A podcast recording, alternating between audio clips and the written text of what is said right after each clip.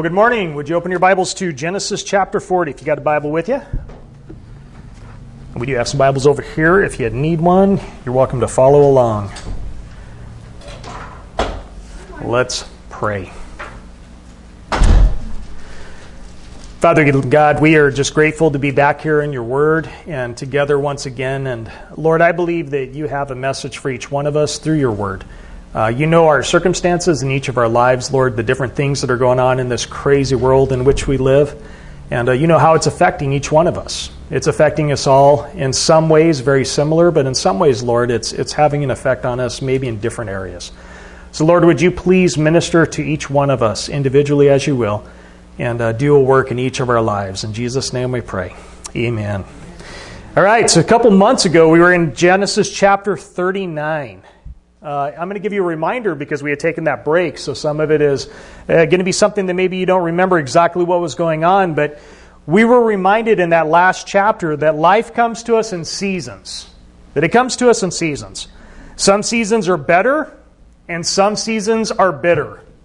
There's both. Joseph seemed to have some of the most extreme swings from the better seasons to the flat out miserable ones. When you look at his life and what he's gone through at this point, you know, a, a, young man who was really godly and trying to follow the Lord, boy, he had big swings in life, right? There were some times where it seems like things were just going amazing for him, and then there are some times it got as bad as it could possibly be. I think of the first better season in his life. Remember, he was born into his family as Jacob's favorite son. So his father favored him over all of his half brothers, and he was given preferential treatment over every one of them. That followed a miserable season. Remember, had, he had gone out to check on his brothers and they decided they were going to kill him. I mean, I, you know, I have siblings and maybe we thought we would kill each other every once in a while, but I don't think we ever plotted to actually do it. They were going to kill him. Remember, they threw him into the pit and then they sold him to be a slave in Egypt. That was a miserable season, trust me, as his whole life really just came apart at that moment. But then there was a better season, even in the midst of that. Once he was there, he was bought by a powerful and wealthy servant of Pharaoh. Remember, it was Potiphar? And it was there where God blessed Joseph and he elevated him in Potiphar's eyes. Eventually, Potiphar placed him over everything that was in his house and all of his possessions as an overseer. So, so he was taken into captivity, he was sold into slavery. The next thing you know, the richest, most powerful guy besides Pharaoh himself buys him, and now all of a sudden he elevates him into this position of leadership as a slave. It was unbelievable. But then it was followed by another miserable season. It didn't stay there, you know? There was a bad season right after that. That's when Mrs. Potiphar decided that she really liked Joseph too, just in a whole different way. she started lusting after Joseph. And she tried to seduce Joseph, and she tried to basically have her way with him because that's just what she did, apparently. And when he refused to sleep with her, maintaining his honor before his master and the Lord, Mrs. Potiphar, remember, was so enraged that she accused him of trying to rape her and had him thrown into prison. Now it's an extreme low, once again. Once he got thrown into King's prison, that was actually the beginning of another good time in his life. Another, not good, but another better season where amazingly God began to raise him up again in the midst of that terrible circumstance. And it was there that God gave Joseph favor with the prison keeper. And all of a sudden he's looking at him, he's like, everything this kid does is amazing. He's a great leader. I can see God's favor is upon him, his Lord's favor. And he raised him up to a position of leadership where he was kind of the overseer of of the prison. He recognized how talented he was and put him in charge of all the prisoners. Now, you'll notice I purposely did not say good seasons and bad seasons. I said better and bitter. And there's a reason for that. Because whether or not a season is better or bitter does not make it good or bad for us. And we need to understand that. Better seasons may not always be the most beneficial seasons for us in, the life, in our lives. Better seasons, no matter how much we enjoy them and need them. I'm not a fool, I know. We need those better seasons, don't we? Sometimes in life, we need things to go right. Things have gone wrong for so long. We need something to go right. And the Lord knows that too. But better seasons are not automatically the most beneficial for us, even though we think they are. It makes sense to us. Just like bitter seasons that are often allowed by God are often not good for us. I'm sorry, or actually are for our good. Bitter seasons sometimes are exactly what we need. We would never sign up for it, as I've said many times. We wouldn't sign up for the troubles that we find ourselves in life and the difficulties that we find ourselves in life, just like Joseph. I can't imagine what that kid felt like. One moment he's high, then he's like on the ground, then he's high. It's, it's peaks and valleys, peaks and valleys, peaks and valleys, extreme highs, extreme lows. And I mean, it's hard to live like that, isn't it? It's hard when you can look back at moments where it's like everything was so good and everything was so right, and then everything came apart. Why did you let everything come apart, Lord? And we're like, this is so terrible. And how do we pray in those situations? We're like, Lord, please change my circumstance, deliver me from this evil. Please make this work out, make everything. And He's like, this bitter season is best for you. You need this. And our flesh resists it because we want easy. We want it to be easy. Man, we were just, I was venting this morning. I'm sorry, Gretchen. Let me, thank you for being my counselor this morning. But just venting about how this bitter season that we're in with all the different things, with the virus and employee help and just how, you know, we see all these shortages coming and everything, and we know what that's going to lead to. Grab your toilet paper while you can. I mean, just all these things that are happening, right? And we're like, Lord, from our perspective, it'd be good to have better because we've had better for so long. It'd be good to have better. But who's to say what his perspective is saying? Maybe he's saying, bitter is better right now for you. You need this. I'm reading a book right now and I'm so blessed by it. I, I, got under this Chuck Smith kick and I, I just haven't been reading. I've been actually reading two or three books while we were off and uh, really good books. And I'm grateful that the Lord used those to minister to me. And I, and I want to say this to you guys. If you're not taking time to read Christian literature that can build you up, you are ripping yourself off. Because there's a lot of problems in this world. There's a lot of things that can tear you down. There's a lot of negative things, disappointments, discouragements. And if you don't take time to allow the Lord to speak something to your heart daily, you're ripping yourself off. You're hurting yourself. Because we all need to have something speak to our heart outside of our own hearts. You know what I mean? Because our hearts will drag us down. Our hearts are going to be overwhelmed at times, and we need something to speak to our hearts. And, and I have been so blessed by this. It's basically an autobiography or a biography on Chuck Smith and his life. Um, and he has a quote in there at the very beginning of the book, and it says, Everything is preparation for something else. So simple. Everything is in preparation for something else. As a Christian, if we, could, if we can grasp that, if we can understand that, it's going to help us through some really difficult things in life. Nothing is wasted, nothing is out of control, nothing is by God's surprise. Everything is in preparation for something else, every circumstance.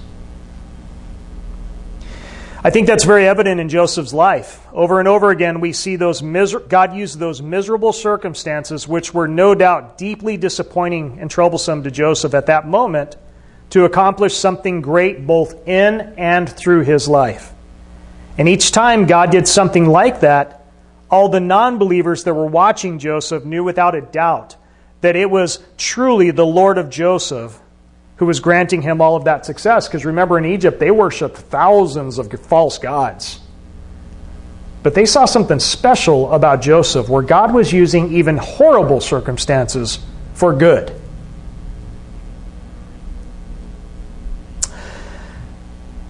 At the same time, while God was bringing forth good out of those miserable circumstances, Joseph was learning to trust God and his promises more and more.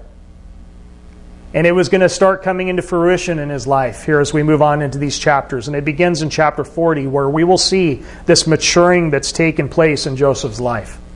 Where he's learning not to be so swayed by, you know, the pendulum of better season, bitter season, better season, bitter season. He's not being moved by those things. He's remaining steadfast. He's remaining resilient. I will tell you right now that I believe that we live in a day and age where you better learn to be resilient. You better learn. Because if you're not, you're going to struggle. But our resiliency needs to be based in our faith in Jesus Christ. Our resiliency needs to, to, be based on the truth of God's word that God says all things work together for good for those who love God and are called according to his purpose. We better know that verse and we better believe that verse. We better look at the circumstances in which we face, no matter how devastating or troublesome or difficult they are, and be able to say, I know, even though I don't like, I know that God is using this for good. And I trust him, even though I don't understand him nor his ways. I trust him. We have to be resilient, we have to be steadfast. In chapter 40, we begin, it says, After this, the king of Egypt's cupbearer and baker offended their master, the king of Egypt. Pharaoh was angry with his two officers, the chief cupbearer and the chief baker, and put them into custody in the house of the captain of the guards and in the prison where Joseph was confined. The captain of the guards assigned Joseph to them as their personal attendant, and they were in custody for some time. Notice that even though Joseph he was highly regarded by this keeper of prison, and he had been placed into a position of authority, overseeing all the people within the prison, when they brought in two powerful people from the king's own house, the cupbearer and the chief baker, two people who were actually high in authority within the king's household. The prison keeper says, Joseph, I'm going to assign you to tend to them. You serve them. Even though he was in a position of authority. What's amazing to me is that in, there's not like a verse 3b where, where Joseph says, Are you kidding me? I'm in charge. You put me in charge and you want me to serve these guys? The baker? The cupbearer? Really? Just because, you know, they're someone important to Pharaoh? No, he just did it. He humbled himself. He served. We should have those hearts as well. You shouldn't be surprised by that either, because in life, I can tell you, even though this was written, you know, hundreds of years ago, it, it still kind of works that same way. If you're in a situation where maybe you're in a position of authority or power and, and you've got some influence over people and maybe your company or whatever it is has raised you up, don't be surprised if you're, if you're you know, not in a Christian environment if, if maybe those who are in charge, although they appreciate you, they will tend to favor those who think like them. It's just the way it's going to go. You're going to run into that sometimes. And you're going to have to roll with it, just like Joseph did. You're going to have to roll with it. And you're going to have to trust the Lord. And you're going to say, you know what, God? I get it. They, they agree on so many of these things that I'm not going to agree with or take part in. I'm not going to complain about it. I don't see myself as a victim. I trust you. I trust you. I'll do my best in the circumstance that you have placed me in. And if I need to serve these two boneheads, I will serve these two boneheads as though I'm serving Christ. Because that's what you've called me to do. And you do it. This was no mistake, though. God was setting everything in place in order for him to move again on Joseph's behalf. Look what he was going to do at this time in verse 5. It says, The king of Egypt's cupbearer and baker, who were confined in the prison, each had a dream. Both had a dream on the same night, and each dream had its own meaning. When Joseph came to them in the morning, he saw that they looked distraught.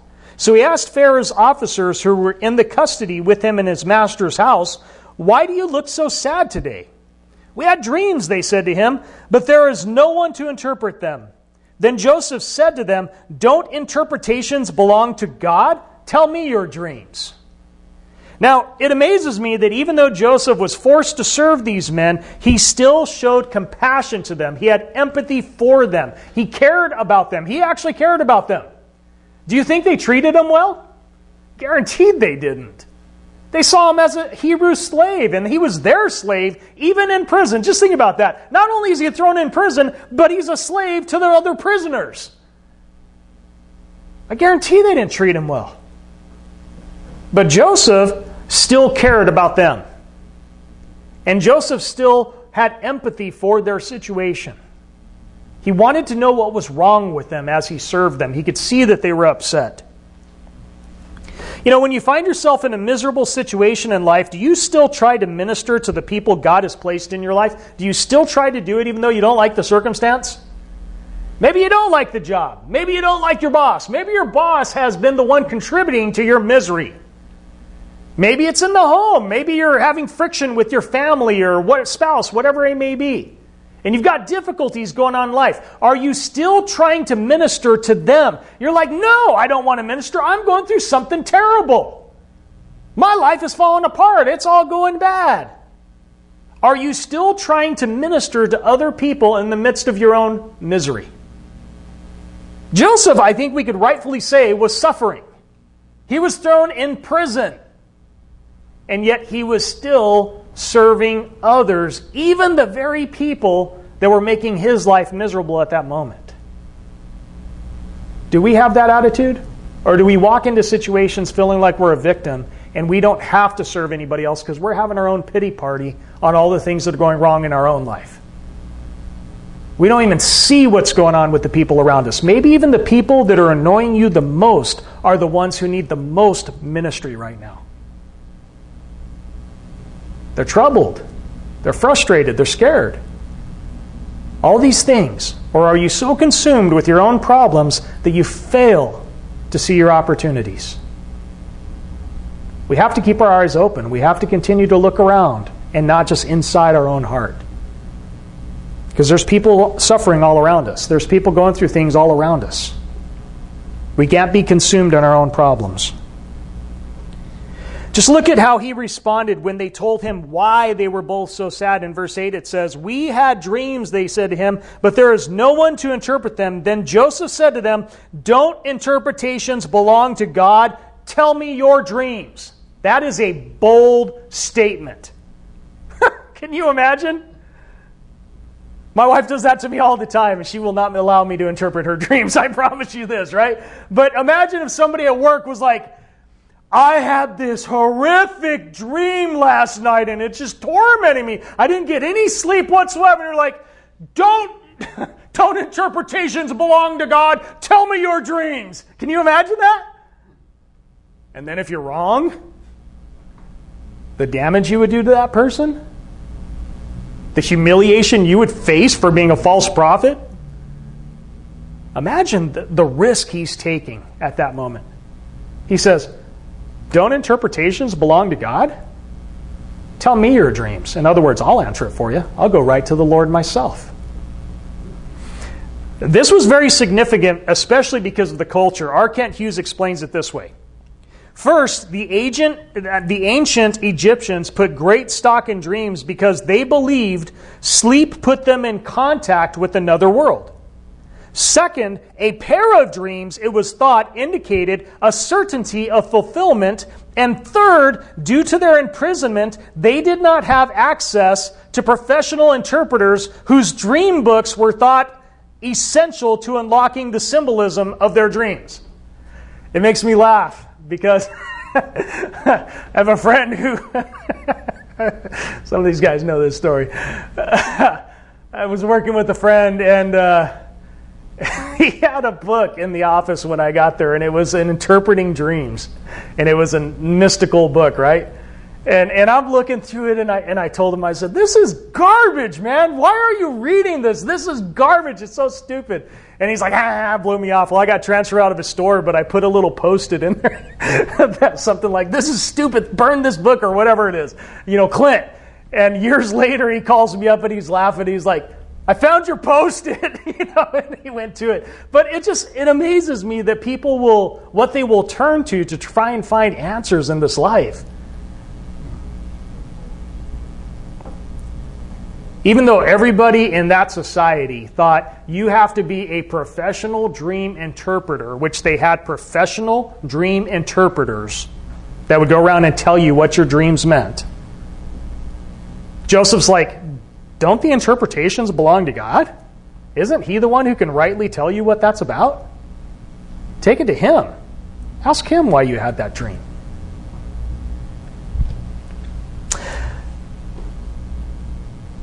There's something more important, though. Do you remember how all this started for Joseph? I talked about the first bad season. Do you remember what made his brothers, what drove them to want to kill Joseph? Joseph had a dream. He had two dreams. And remember, he was foolish enough as a 16, 17 year old kid or whatever it was to go and tell them what he dreamed. And his dream was basically, all of you guys are going to bow down to me one day, all of his older brothers. And his parents were like, What? And it made them hate him. That was who knows how many years 10, 15, 20 years. I don't know how long it passed, but he had had those dreams. And those dreams started the process of him being where he is that day. Here's these two guys, they're having dreams. And he says, Don't the interpretations of these dreams belong to God? In other words, if God gave you that dream, He's going to do it. It's going to come to pass. That amazes me because he's had a horrible life since then. God gave him those dreams, and he still believes in dreams, although it didn't come to pass in his own life. And he's still encouraging people in the midst of their dreams, even though he has some dreams that have not come to fruition himself. I think all too often, you know, because we go through disappointments or maybe our dreams have not been realized or whatever else it is, or there's this huge time frame in between. God births something in your heart. Maybe it was a vision, maybe it was a dream, maybe it was just something He spoke very clearly to your heart. And then years go by. At the moment, you knew for sure it was the Lord, but then years go by and it doesn't happen. Don't we become kind of apathetic towards dreams? Don't we become kind of apathetic towards anybody else's aspirations for anything when they start talking about, well, this is what God's going to use in my life? And you're like, okay, whatever. That's what I thought too. I was certain God was going to use me. I was certain God was going to do these things, but this is how it turned out for me. Oh, yeah, whatever. Tell me your dreams. Let's see how it works out for you. He wasn't like that at all. He's like, tell me your dreams. God has something in this. God will give the answer, and He'll make it come to pass. That's amazing considering what he has gone through in his own life. He wasn't past it either. He was still in the midst of his troubles. And he still had that confidence that God would use those dreams that those men went through.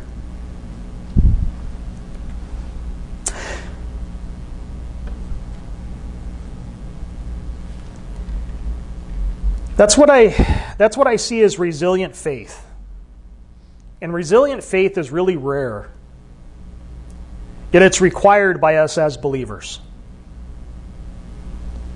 God requires us to have resilient faith, not based on what you feel, not based on your current circumstance, not based on if it's a better season or bitter season. He requires you to be resilient in the midst of whatever your circumstance is and the highs because we can walk away and we can start chasing after the world and completely forget about God when we think things are going better, right? I've got a better season. We're making good money. Everything's going good. I got the promotion at work. We got the new house, the new car. It's a better season. You don't even think about God, right?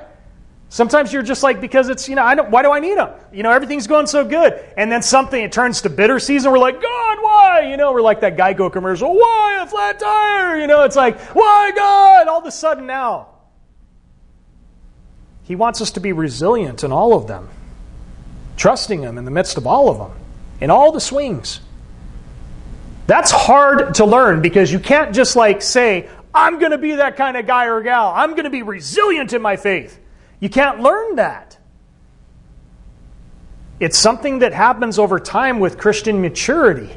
And oftentimes it comes through a lot of trials and difficulties that maybe you fail on or you have, you know, that you're struggling with, but God gets you to that place where you level out, where you're not, the highs and lows aren't moving your faith. You're learning to trust God through all of it. Just like Joseph, I think that every one of those circumstances was leveling him out to where he became resilient. The, the things that happen in life, no matter how bad it happened, it leveled him out. Have you ever talked to somebody who is a believer that had gone through something horrific in life. You know, you, you hear their story and maybe they lost a spouse or a loved one or, you know, who knows, maybe they might have gone through something just terrible in their life, right? And you sit there and you listen to them and you're like, man, they're so steadfast. They're so immovable. They're so leveled out. You know, and all the while you're like high, low, high, low, and you're like, I'm just struggling with everything, you know, and oh, everything's great, you know, praise Jesus next moment. I hate God, you know, it's like all this stuff going on all this time, and you're looking at this older, more mature saint in the Lord, and you're like, how did they get there? You know how they got there? High, low, high, low, high, low. And eventually they got to the point where they said, Lord, even if you take my life, I will follow you. I'm going to trust you no matter what even if you don't fix this situation, even if you don't fix, you know, whatever it is, if you don't heal me, if you don't keep my job, all the different things that we're like, you know, we pray about, Lord, would you do this? Would you do this? Would you do this? There comes a point in our life where we say, Lord, even if you don't, even if you don't, I'm going to worship you, I'm going to serve you, I'm going to trust you. Only God can cause that kind of steadfastness in our hearts. Only God can cause that kind of resilience because we don't have it in us to be those kind of men and women. We don't. None of us are naturally that way. But God knows what's best for us. And that's why He allows those things in our lives to get us to that place where we will be like Joseph here. I thought of an example in Scripture, another example of somebody who had resilient faith, and I, I just thought of this. Maybe it's not the best example, but it was somebody that immediately came to mind as I thought of who has resilient faith. It's probably not anybody you're thinking of. It's in Luke chapter 2, verses 25 through 32. It says, There was a man in Jerusalem whose name was Simeon. The man was righteous and devout, looking forward to Israel's consolation, and the Holy Spirit was on him. It had been revealed to him by the Holy Spirit that he would not see death before he saw the Lord's Messiah. Guided by the Spirit, he entered the temple when the parents brought in the child Jesus to perform for him what was customarily under the law. Simeon took him up in his arms, praised God, and said, Now, Master, you can dismiss your servant in peace as you promised. For my eyes have seen your salvation. You have prepared it in the presence of all peoples, a light for revelation to the Gentiles and glory to your people Israel. How many years did Simeon wait to see the Messiah? How many years? We know that there was false messiahs that had come before that. We know that there was all kinds of problems that had taken place. And as he's holding this child, born of a virgin, and he recognizes that this is the Messiah. He says, Finally, I can depart in peace. That's resilient faith.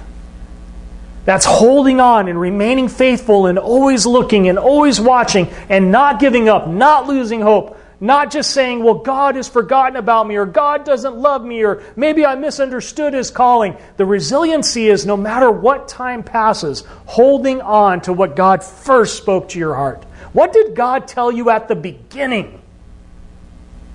What did God speak to you specifically at the beginning? Sometimes we have to go back to that first point. I call it setting up stones, right? You know, in Israel, whenever they would have some dramatic thing happen, they would set up stones of remembrance, uh, typically 12 stones stacked up, and they would call them stones of remembrance. And the reason for it is, as people walked by, they would say, Dad, why are those stones there? And they would stop to tell the story of something that God had done. And sometimes we have to default back to those stones of remembrance in our life. Maybe you wrote something in your Bible. Maybe you wrote something in your journal. Maybe it was a moment that something occurred that God spoke something specifically to your heart, and you knew it was the Lord. This was not your emotions. This was not somebody manipulating you. This was the Lord, and you knew it was the Lord, and everything has fallen apart since.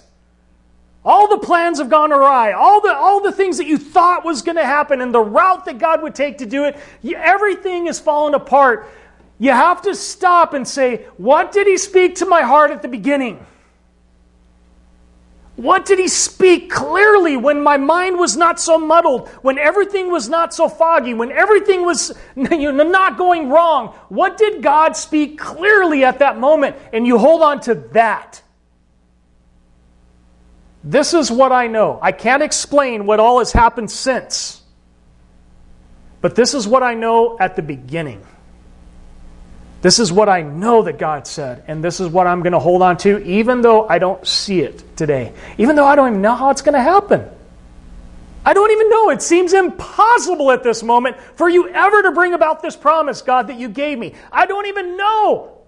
Joseph, I'm in a prison, locked up, serving other people. How will, how will you ever have my brothers and my family bow down to me? How is that ever going to happen, God? How will I ever be a ruler over them? Because all those dreams seem smashed. They're so far away. But he still trusted God. And he still believed in dreams, even though his own dreams had not yet come to pass. Man, what resiliency. How sweet it is when somebody patiently waits upon the Lord and receives those promises.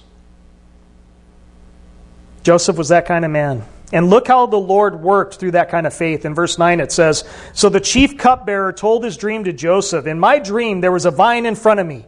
On the vine, there were three branches. As soon as it budded, its blossoms came out and its clusters ripened into grapes.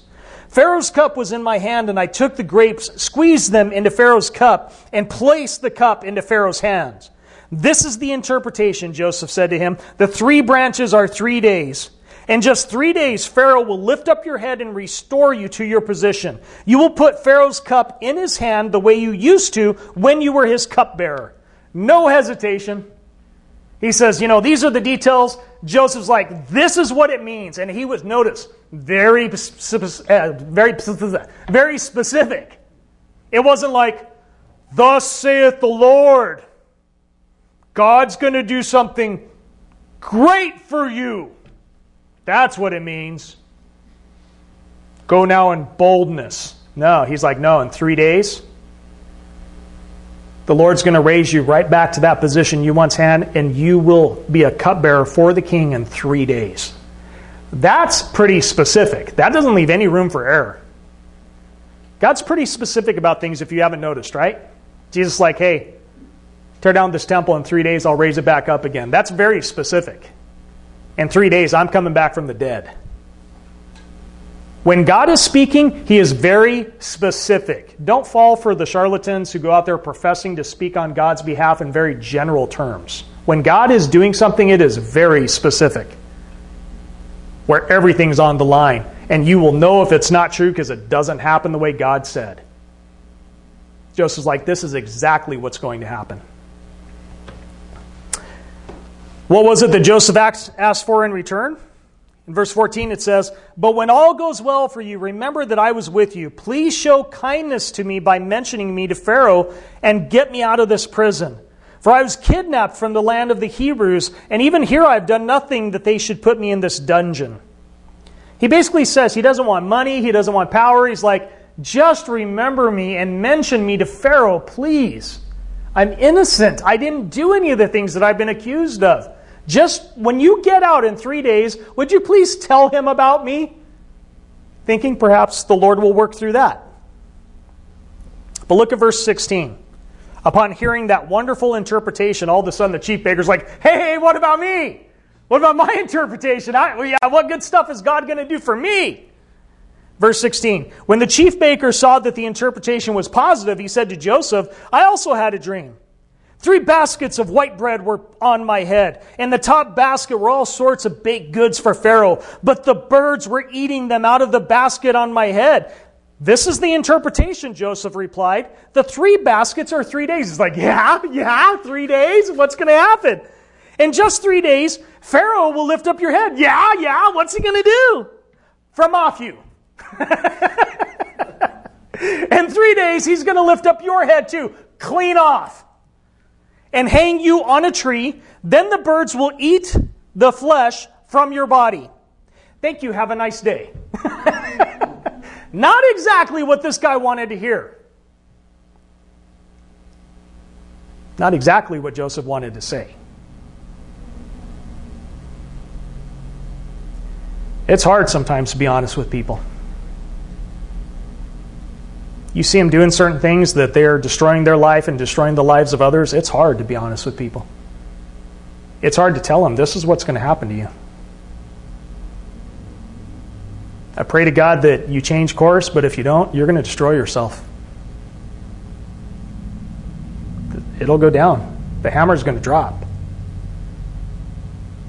It's great when you can encourage somebody in the Lord and inspire hope.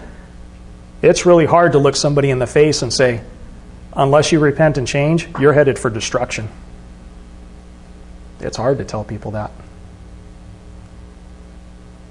The important thing is, you need to make sure that whatever you're saying is from the Lord. No matter if it sounds good or bad to the hearer, it needs to be accurate, not just what you think. He says, This is what the Lord says. This is what's going to happen. What do you think happened? On verse 20, it says, On the third day, which was Pharaoh's birthday, he gave a feast for all of his servants. He elevated the chief cupbearer and the chief baker among his servants. Pharaoh restored the chief cupbearer to his position as a cupbearer, and he placed the cup in Pharaoh's hand. But Pharaoh hanged the chief baker, just as Joseph had explained to them. Yet the chief cupbearer did not remember Joseph, he forgot him.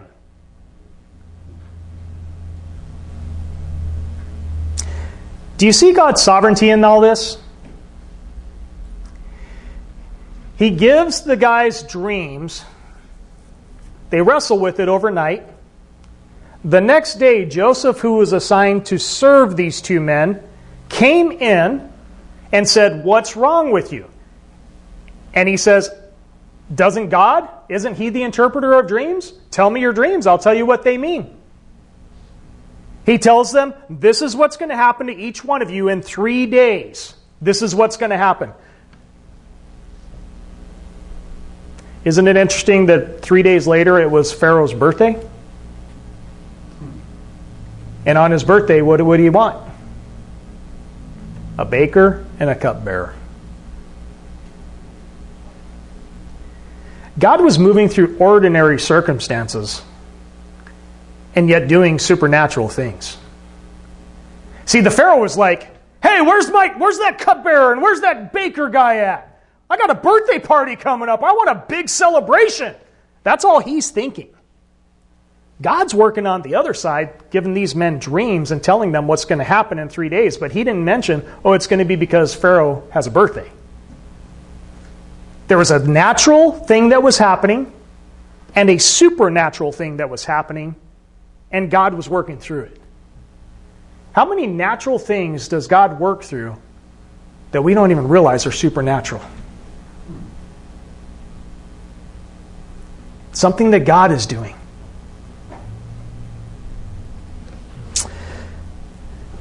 It all, went down, as Joseph had interpreted. And I think all of us would assume that the cupbearer would never forget what Joseph had done for him.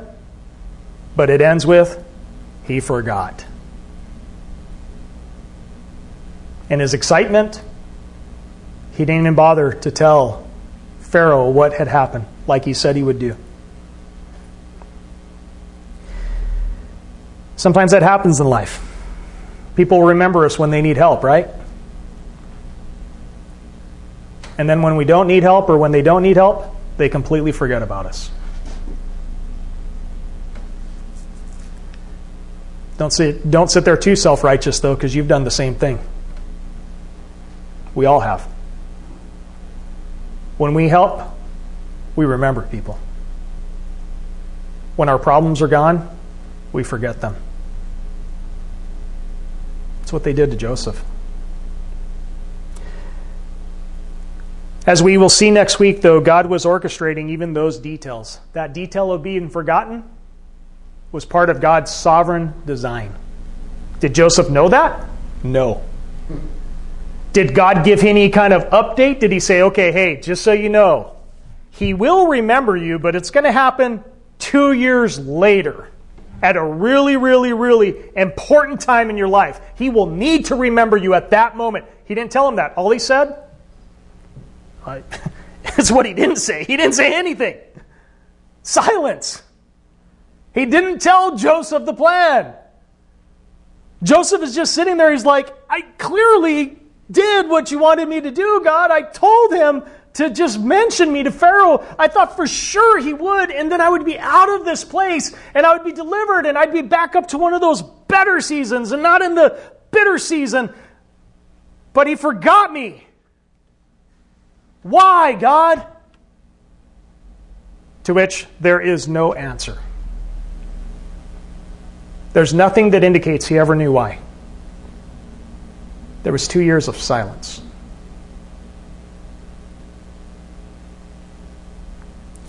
I found in this life as a believer that there are plenty of periods where it seems like God isn't listening and, and God is not responding to your requests or your prayers or whatever else it is. You, you can be the most godly guy or gal you could possibly be.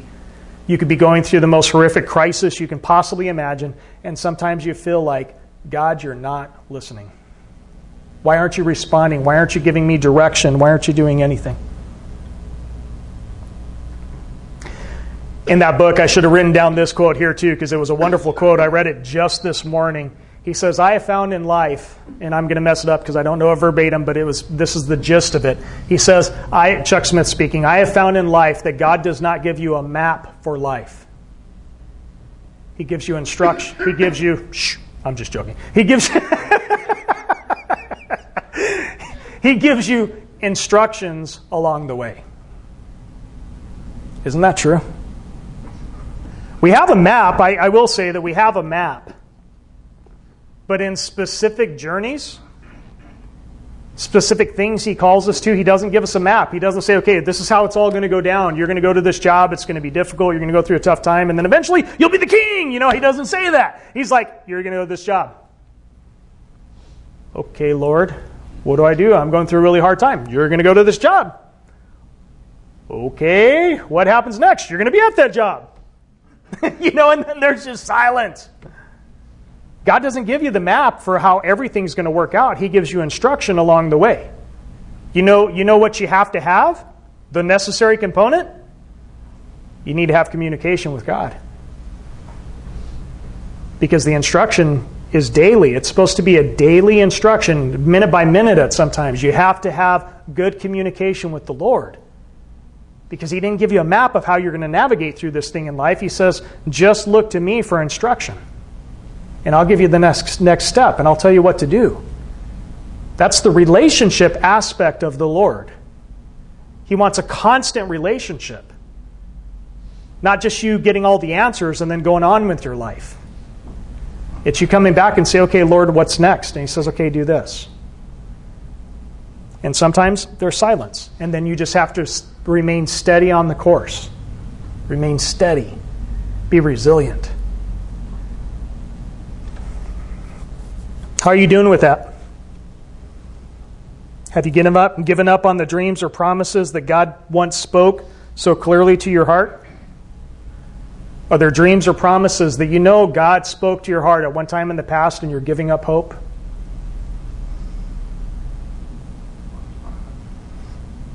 Or are you becoming resilient in your faith? Do disappointments take you out too easily?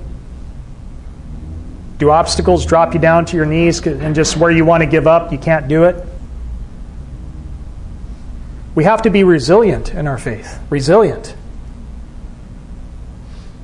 We can't give up so easily. We got to trust the Lord, no matter even if it doesn't make sense at the moment, even if it looks impossible in the current circumstances.